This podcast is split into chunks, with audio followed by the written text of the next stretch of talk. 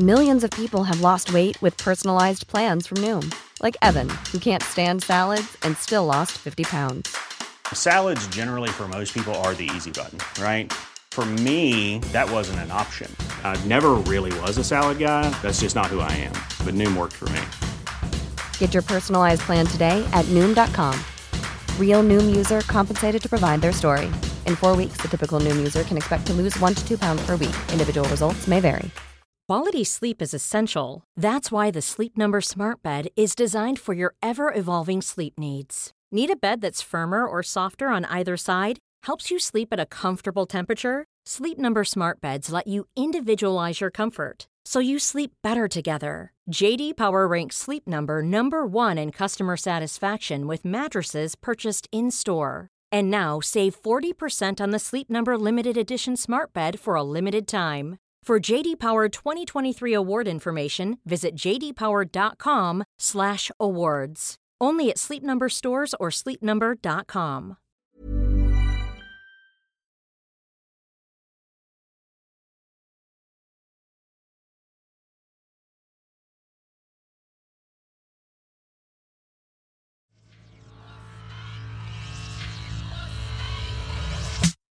I'm Vock in Berlin. I'm Emily Tamkin in Bratislava. It's Friday, the 18th of June. You're listening to World Review from the New Statesman. Thank you for joining us. I came very close to saying Washington, D.C. in that intro. Hello, everyone. We are doing a very special episode of the World Review. So, if you were a regular listener to this podcast, you will know that we normally begin by recounting the moment from the past week that we think will go down in history or that is particularly notable, etc. But this week, because the entire podcast is pegged to the events of the past week, we will not be doing that. And instead, we'll get right into it, starting with explaining why I'm in Slovakia. There's a conference called GlobSec. It is one of Central Europe's security conferences. It happened to fall right after the G7 and the NATO summit. It was taking place while Biden and Putin met. So today we are going to speak a little bit about the reception to all of that here in Visegrad land and unpack the, the past week, the NATO summit, and the Biden Putin summit. So, Emily, do you want to sort of take us through the topics that you've been discussing at GlobSec and the people you've been speaking to and the, the, conversations you've been having on what topic? Sure, yeah, of course. So, I mean, many of my conversations and events ended up being about China and great power rivalries, European strategic autonomy, right? And, and whether whether such a thing can work with the United States and NATO, what what what strategic autonomy means and also the state of the transatlantic relationship. I obviously know how many perceive it in Washington, D.C. and, and in the States, but wanted to get the sort of the other view. To me, Biden saying America's back rings sort of hollow, but I would say that being here, I understood more the value in saying that because it, it does, it's, it, people want to hear it, right? And I think generally people were happy with, at least with the symbolism and the form of uh, the G7 and the NATO summits and the, the you know the reaffirmation of America's commitment to to this part of the world.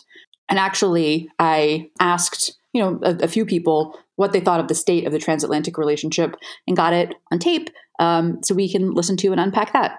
Starting with uh, this is Petr Pavel. He is a Czech army officer who, from 2015 to 2018, was the chairman of the NATO Military Committee. I uh, uh, see a transatlantic link as uh, one of the guarantors for uh, uh, the democracy to uh, survive mm-hmm. and, and, and, eventually prevail.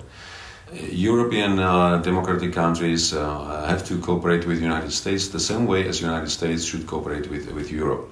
I would also add that to this transatlantic link, we should add all other democratic countries in the world uh, to uh, work together because uh, our common interest is quite clear to uh, preserve uh, democracy as the system of running our societies, mm-hmm. our countries. So in that clip, Pavel says that in, in essence that there is no alternative to the Czech Republic and Central Europe's alliance with the US to guarantee those countries' sovereignty and, and, their democracy. But in advance of the G7 in particular, there were noises from other European countries, such as France, on the need to create a more dis, uh, distinct autonomy for Europe and, and kind of freedom of action away from, from the US. And uh, Macron, who's the president of France, made a kind of plea to, to the US or, or warned that Europe needed to be allowed its uh, its autonomy with regards to, to China and also to a degree towards Russia and its autonomy with regard to, to the US.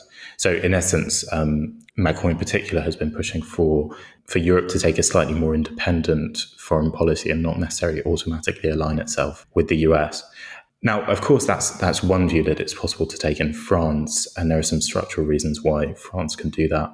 In particular, because of all the G7 countries, France is the only one that is both a nuclear, other than the US, that is both a nuclear power in its own right and also confident in its ability to diverge from the US, unlike the UK. So, how, how is this kind of talk of strategic autonomy viewed in, in Central Europe? Is it a kind of essentially French or Western European pipe dream? And really, you know, in places like the Czech Republic, there is no alternative to the alliance with the US? Or on the contrary, maybe is there is there perhaps something there that, for instance, the Visegrad countries could be convinced to back?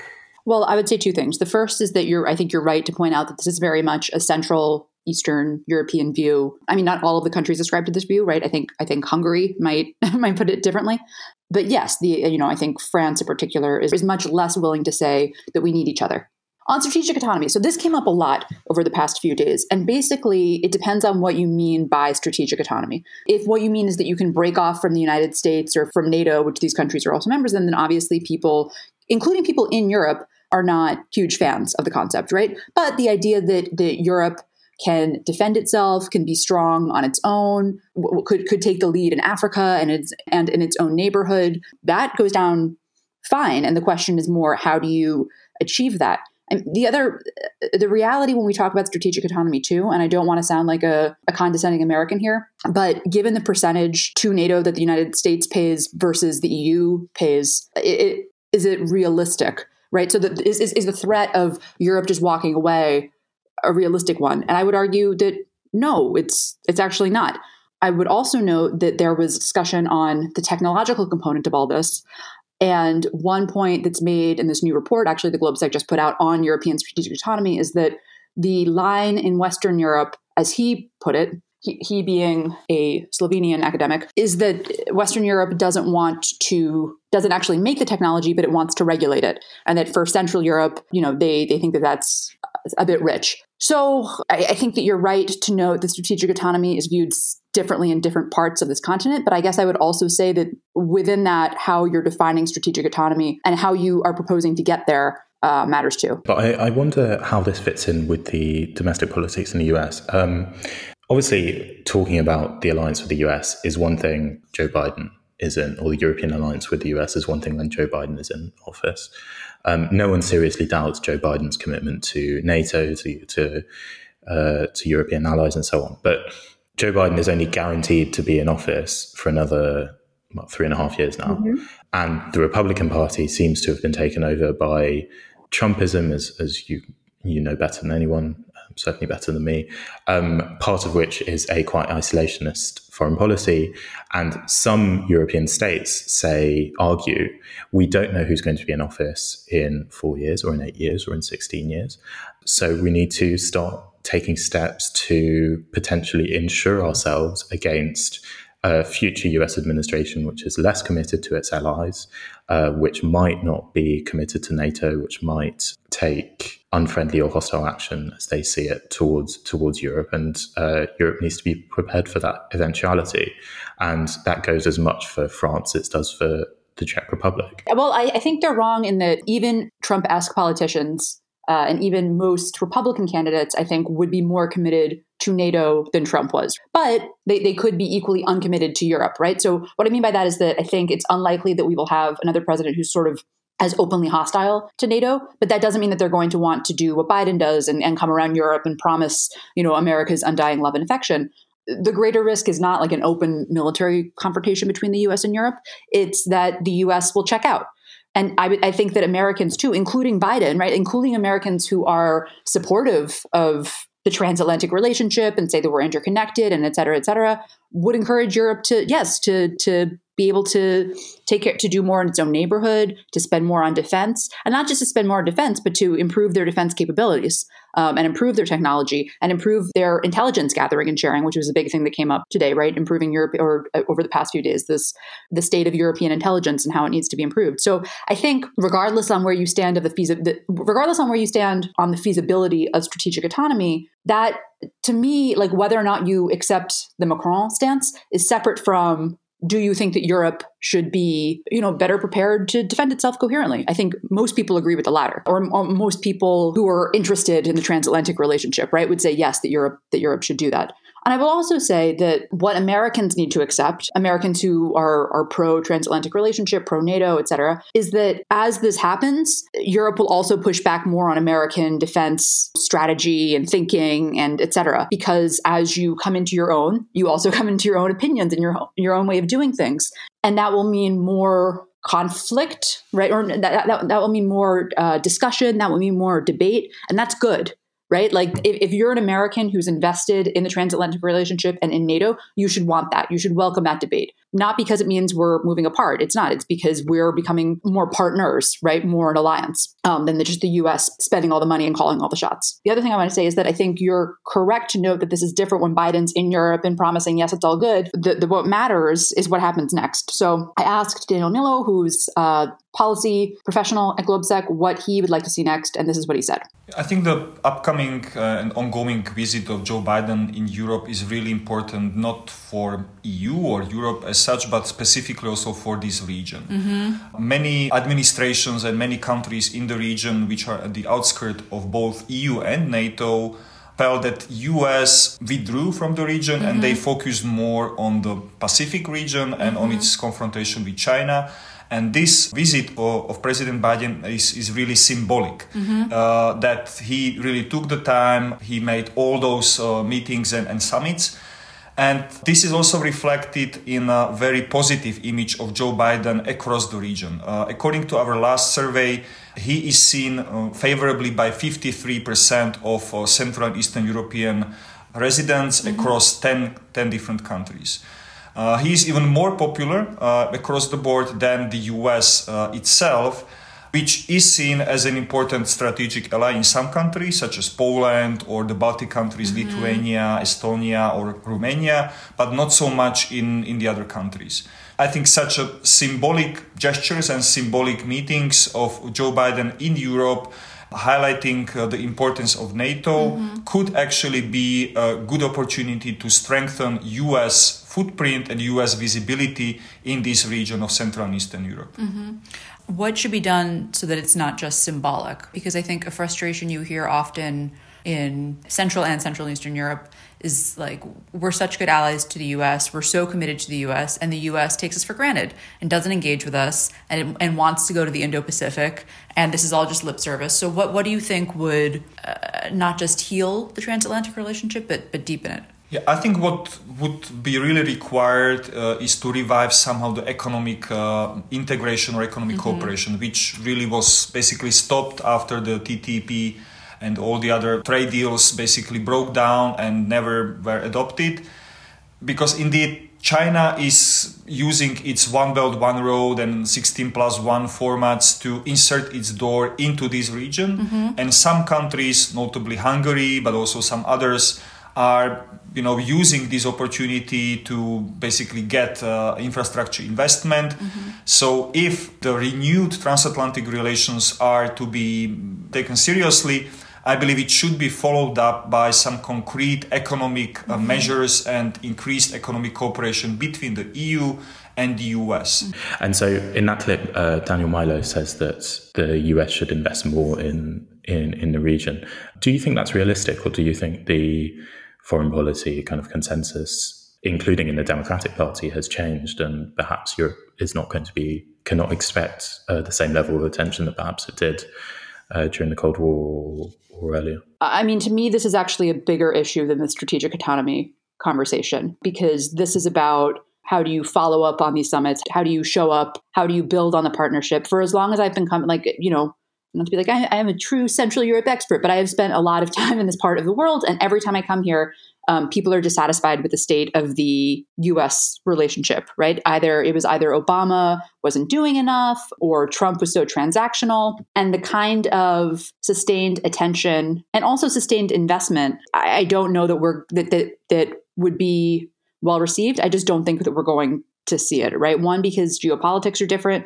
And two, I think that obviously the Biden administration isn't as hostile to foreign aid as Trump was, but I think he did shift, you know, he or maybe not, maybe he's reflective of a shift in American public opinion, which is that Americans are, are questioning how we're spending our money abroad. It's, it's, it's hard to make the case that we're going through pandemic recovery, we people lost their jobs, people are hurting, and that we also need to spend money in Central and Eastern Europe. Relatedly, one thing that came up a bunch was China in the Balkans and China in the broader Black Sea region. And can the US counter China through its own version of the Belt and Road Initiative? And Jeremy and I spoke about this on Monday, so apologies if I'm repeating myself. But it's like, how much money are you going to pour into this? right?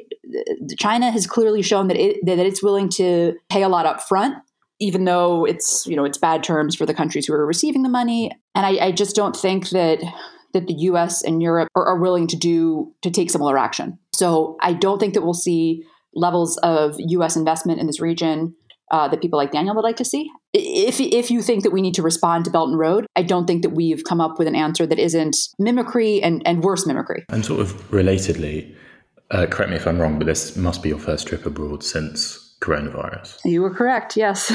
Right. Um, and obviously, that also means that uh, the US has moved into a new era with, with Trump. And um, we know that Trump was much more unfavorably viewed in Europe than Biden is. I think the you know the average approval ratings for or confidence in the US to do the right thing were about 20% under Trump and they're about between 60 and 80% under Biden. Mm-hmm. Do you think that Biden coming to office has kind of undone most of the damage that was done to the US's reputation under Trump, or is there are there some kind of lasting scars that will will not go away anytime soon?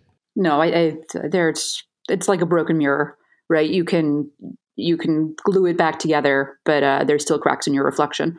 I mean, you you can't undo the past four years, and especially because, as you said, there's another there are the midterms in 2022. There's another presidential election in 2024. What people have seen is that foreign policy in the United States and has, bec- has become increasingly partisan, increasingly polarized, and that like everything else in American politics, depending on whether or not you have on whether you have a Democrat or a Republican in office, can swing violently from one extreme to the other. I mean, you're in, in Germany, right? And you've been in Georgia. Do you think that I'm wrong and that people are have completely they're over it and they're America's back baby, or do you think that there are lasting trust issues? Oh, uh, lasting trust issues for sure. I mean, my my basic view is that obviously Biden is from my point of view and from the point of view of most Europeans, probably uh, much, much better for Europe and for the US and for the world than Trump.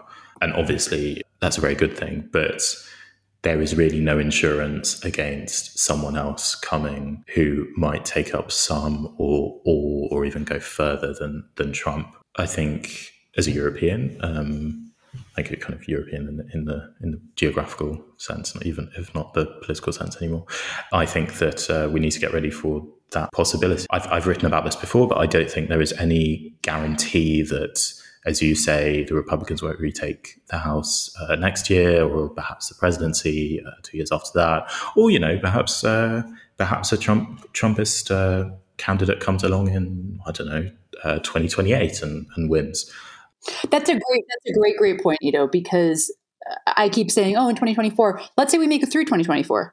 Right? Let's say that it's Biden again, or it's Harris, or I guess those are our two options. Um, and we kind of continue along for until 2028, and then you have a Trumpist candidate right? It's like the state of this alliance cannot just be for eight years is not a long time for for coherent foreign policy. It's just not. Things take a long, long time to get done, and you you kind of don't have that time right now with the United States. I think Trump was this kind of shock that shocked a lot of Europeans up the complacency of thinking that the US will always be there, always be basically reliable. It can always be relied to do things like stand up for the NATO alliance and uh, give backing to its European allies against countries like Russia. And that complacency was so severely shaken that I don't think Europe can afford to go back to that point, to the point at which it was before Trump. Now, does that mean they have actually learned this? I'm not sure. Um, as, as we've talked about in places like Central Europe, there doesn't really seem lots of people don't really see an alternative to the transatlantic alliance. They don't think that strategic autonomy or Europe uh, is a is a credible enough actor to do things like guarantee their sovereignty. But I think the lessons are quite clearly there. Europe has to learn them. Yes, I, I wholeheartedly agree with you. If you if, if one accepts that we're in an age of great power rivalry and that this is not just like a marketing scheme by US defense companies, there's the issue of are you rallying democracies together or are you just trying to have powers countering powers? On the one hand, the latter is almost more honest because of the state of some of the democracies in what would be this democratic alliance. But on the other hand, if we're just competing for power, then why then why is it so important to counter China? Right? Like if it's not about democracy and it's not about values, if it is about democracy and it is about values, then we're doing a poor job of living up to that. If it's if it's not about democracy and it's and, and it's not about values, then what is it about? Right? And what is the point of having the great power competition? Is it just that your is it like your sports team can win? And uh, the second biggest event in international politics after the conference you huh. attended this week. Well, no, was... this is related. These are these are related issues. So it's, but this is bigger. I'll I'll grant you that. the, okay, perhaps the biggest event in international politics was, of course, um, Biden's summit with Putin. Now, uh, you, wrote, you wrote a very interesting cover story for the NS this week about US Russia relations, which I'd encourage everyone to, to go and read. It's in print and online, and we'll put a link to it in, this, in the description of this episode. Um, but just to start off with, use the term the cold web and I was wondering if you could sort of just explain what that is to you and the argument you make. Oh, the cold web. So basically, the argument uh, that I make is is this: in the Cold War, you had two competing systems. Uh, there are other differences between the Cold War and now. This was, you know, the Cold War was uh, was all encompassing, but it was it was about competing ideologies. Today, I would argue that we do we aren't fighting over whose system will win out. The issue is that we have one shared system, be that the internet or financial systems or you know one planet for climate change. We we're in the same multilateral institutions. We have to be together on the arctic on and on and on. And we're fighting over who who gets to set the terms of that same shared system. So that's the idea of the cold web. It's that we're the issue is not that we are separate. It's that we're entangled and we're disagreeing over the rules of that entanglement. You were quite pessimistic about the state of US Russia relations. Your piece was uh, obviously because of timing written before the summit. Mm-hmm. There, there, were quite positive, for lack of a better word, vibes coming out of the summit.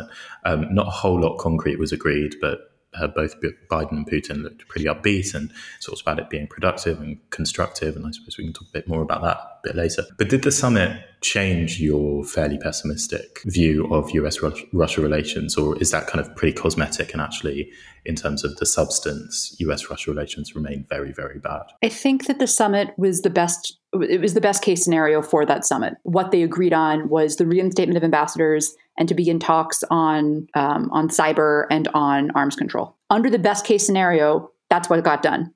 It's not nothing. I think it's good that we're going to have ambassadors back. It's better than not speaking. It's better than not having diplomatic representation. I think it's good that we're going to be talking about arms control. It's better than an arms race. But uh, this is not a huge, like, a huge step forward. I think we're basically like I, I, what I'm saying is that even under the best case scenario, you you get reinstatement of ambassadors, and that's really it. It's not even that I'm pessimistic. It's just that this is well, I guess I am pessimistic, but this is the reality. It's I it's I can't imagine writing a piece on the United States and Russia in which the two are cooperating really well on a whole host of issues. Right? That is just my that is where my imagination caps out. Now, could I be proven wrong? Maybe, but I don't think I will be. like, look at this. Look look at where we are with with with with Russia. And you know, they both had their press conferences, and Putin did his bashing of the United States in response to every question. Biden said to a reporter that obviously, if he says that everything is going to remain terrible, nothing will improve. And I, I get that and I respect that. But the reality is that things really didn't improve at the at the summit. They didn't get worse. He, as you wrote in your piece, um, you know, proved that he's not Trump and that this can be a a relationship in which at least something gets done. I, I, but not much did. Do you do you disagree? Well, as as I as I argued, I think that in terms of the substance of the of the summit and what was actually agreed, it's pretty sort of small fry. I mean, as you said, they agreed to start talks and reinstate their ambassadors. I mean, that's you know pretty pretty thin gruel. But yeah, I, I, I agree with you that it is probably the best that it could be. To me, one of the most interesting things about uh, Biden's remarks after the summit, when he gave a press conference, he linked democracy to raw power. Um, he raised democracy and human rights above ahead of any other issue in his remarks. He talked about um, uh, freedom of speech, democracy, um, Alexei Navalny, who's a jailed opposition leader, all those kinds of issues. And uh, slightly later on, he gave a sort of brief summation of Russian history in the post-Soviet era as he saw it, and he explicitly linked um, Russia's undemocratic system of government to Putin's desire to maintain Russia as a great power and said that in his view, that was not going to be useful to towards that aim. Now, obviously, that's for a long time been quite an unfashionable view because we live in what has long been called the age of the, the strong man. You know, you had you had people like Donald Trump, and you have people like Erdogan in Turkey or Xi Jinping and uh, in in China, or you know, the archetypal strongman Putin in Russia. Do you think he's right? Do you buy this argument that democracy is is strength? I mean, I think democracy shows a security in one's own ability to govern, right? I think democracy shows that you have faith in yourself and your people, but that's that's different from what you ask. I no, I don't think democracy is necessarily strength. It can be, but that doesn't mean that we shouldn't have democracy, right? The fact that democracy can be can be harder, can make you more vulnerable, that that's not a bad thing. But, you know, I understand that this is between two great men and, and so they they couch things in terms of strength. What do you think? Well, I think that's a great kind of unanswered question of this summit, and in fact, Biden's whole trip to Europe, as, as perhaps we can speak about.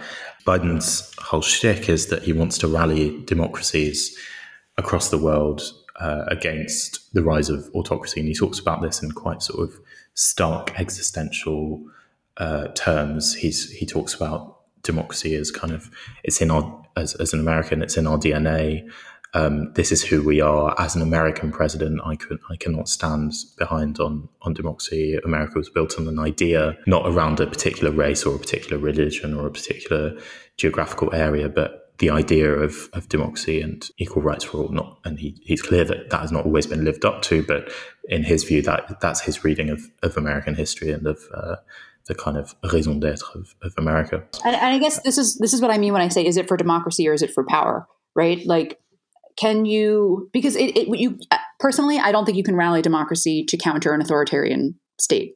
You want to rally democracy it should be because you're worried about the state of your democracy and the state of your own people and because you realize that although our country was founded on a democratic idea it was also founded with slavery and that that too is a legacy that has been continued to the present day and indeed um, people are trying to like continue segregation through voting laws we don't need to fight back against that for China. We need to fight back against that for ourselves. What what kind of country do we want to live in? To me, that's that's rallying democracy. It's not saying all the democracies are going to come together to counter China. And if in, and if in fact that's all this is, right? If it's just like, well, you're nominally a democracy, so let's get together and stop China, then I think that will be ineffective. I also think that there are some. I somebody on a panel I moderated said this today that the U.S. should be more flexible in terms of its partners and focus on countering China. And I guess again, not to keep harping on this, but then it's like, but then what's the point, right? Like, why why are you countering China? Is it because they're authoritarian and because you don't want to live on, in a world where China being authoritarian and violating norms is writing the rules, or is it because you just want you just want more power? Yeah, and I, I suppose I kind of I share your skepticism as to whether it's enough to just say in what there's there's a question of what are you doing this for, and then there's a question of sort of is it enough to just assert that democracy is stronger than autocracy and uh, that we need to do this. There's a lot of kind of blind faith in the way Biden talks about democracy and the ability of democracy to counter autocracy as kind of just, you can tell he kind of subscribes to the Obama long arc of history sort of view um, that things, you know, there are bumps along the road, but things get better eventually. And that's just more or less an iron law, law of history you have to ask whether that really is enough. And I suppose we'll see we'll see the results long after Biden is gone, because this is a almost a, a kind of epochal civilizational project that he that he is leading, and uh, it's a you know it's a multi-decade question. I don't think it's. I think it's smart and good to say to recognize the kind of system that Russia is, right, and to say, well, we're democratic and they're not, and, and that and that that can even limit the extent to which you're willing to work with Russia. But if you want to get anything done, it's like okay, we we we know that they're that they're a hybrid authoritarian regime, and it's. I'm not saying that he shouldn't raise human rights issues. I think that he should, but there is nevertheless going to need to be some degree of cooperation with Russia and China, despite all of this kind of democratic saber rattling. Indeed. Should we just close this section um, by talking about Biden's trip to Europe more generally? How do you think it went? Was it a success? I would call it a modest success. Actually, I have a piece coming out today in which I say I think I'd call it a muted success because I think he said the right things. I think, you know, these various summits went insofar as this is pageantry, the pageants were pulled off. Biden showed up for his allies, stood up to, but offered it uh, olive branch to his adversary, which is America's adversary. But in terms of what was actually done, it's pretty limited. I mean, Jeremy, Jeremy and I spoke on Monday about the G7 and how limited the the achievements were, how small the commitment to to provide vaccines to the rest of the world was compared to what needs to be given to the rest of the world to end the pandemic and to finally get us out of this. I think in NATO, you know, on the one hand, Biden got in the communique that NATO will stand up to China or, or will consider Chinese threats to security as part of its remit, which is fine. But then you have Macron turning around and saying NATO has nothing to do with China after signing the communique. So I, I would call it like a six out of 10. I think I'm kind of broadly in, in line with you, but I also wouldn't underestimate some of the successes of this. Um, so, you know, we've had the, for instance, on the G7, we've had this um, global minimum tax rate, which I think you and Jeremy spoke about. Yeah, although uh, there apparently or reportedly the UK, which hailed the move, is trying to carve out exceptions for financial services in London, which would kind of hollow out the commitment. There were like positive steps forward that were then kind of undermined after the gatherings. And so I think it's more important to watch what happens now. I no, I agree with you. And obviously, the UK seeking to undermine uh, the agreement that they just signed is obviously bad, but I kind of I don't think I'd underestimate the value of just that paradigm shift and the the principle of a global minimum. I mean, it's a, you know it's a huge thing, and we like I think Biden is quite a good example of this personally. Like once the bounds of kind of what is acceptable in politics shift, then suddenly you can get really really big things uh, achieved, and Biden is you know his is pretty uh, ambitious domestic agenda is quite a good example of that.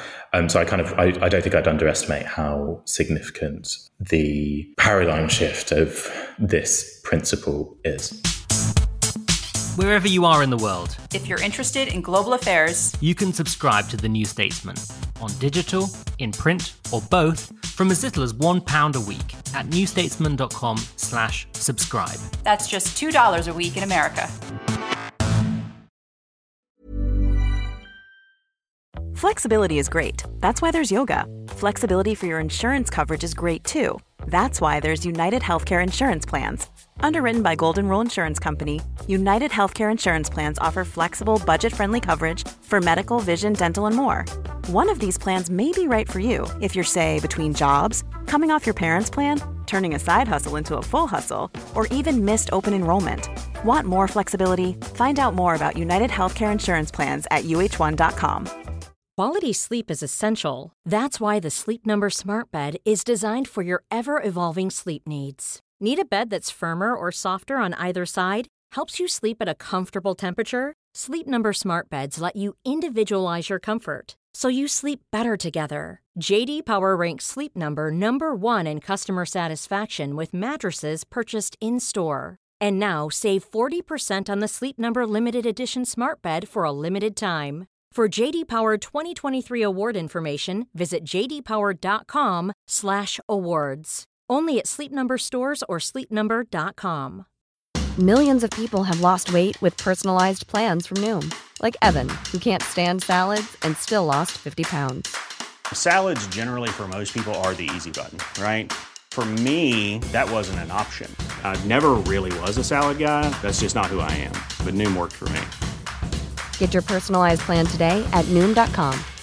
Real noom user compensated to provide their story. In four weeks, the typical noom user can expect to lose one to two pounds per week. Individual results may vary. And now it's time for a section that we like to call You Ask Us. Our question this week is which of the summits from the past week was most important? Do you want to go first, Dito? I think the G7 was most important.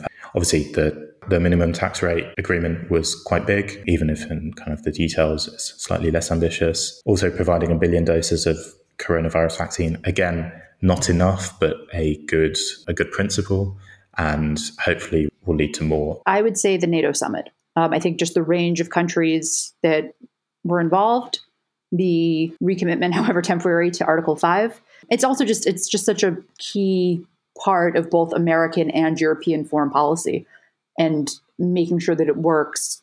Or I guess another way of putting this is that if this summit had not gone well, and if this if follow up does not uh, produce more tangible positive results, it will that dramatically alters American and European foreign policy. But it's interesting that the one that got the most attention was the Biden Putin summit. Like that was unquestionably the highest profile of I, I, think unquestionably the highest profile summit, and yet we both agree that it was not the most important. Yeah, I suppose that's just kind of how rare it is that a US president meets with the Russian president, um, the optics of it, obviously the contrast with Helsinki, which we haven't really talked about, which was a really important part of what Biden was doing in Geneva, meeting with Putin, this kind of sh- uh, stark contrast with how Trump behaved in Helsinki. I mean, this was a normal diplomatic meeting. For, for whatever one can say about Biden, this is how a meeting with a leader of a country with whom you have an adversarial relationship is supposed to go. It's not supposed to be hours long meetings with no, you know, no one there to to take record.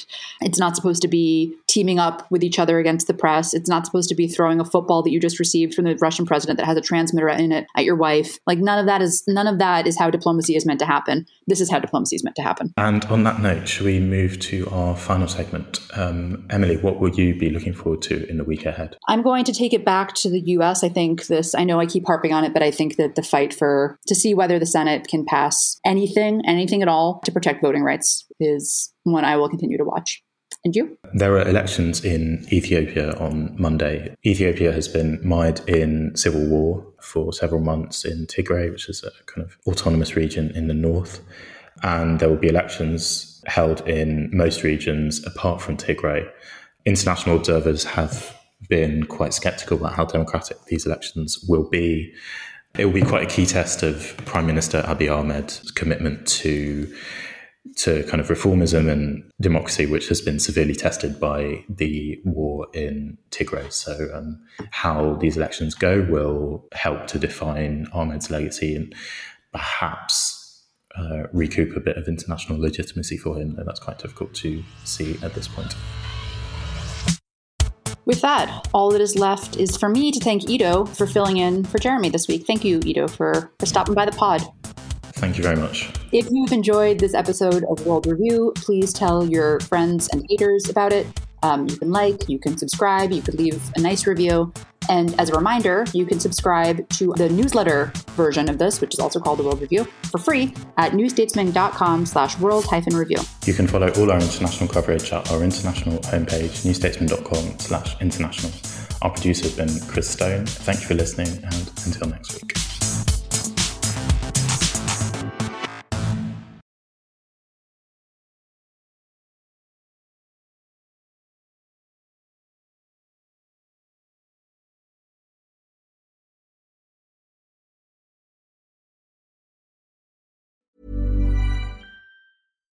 Here's a cool fact a crocodile can't stick out its tongue.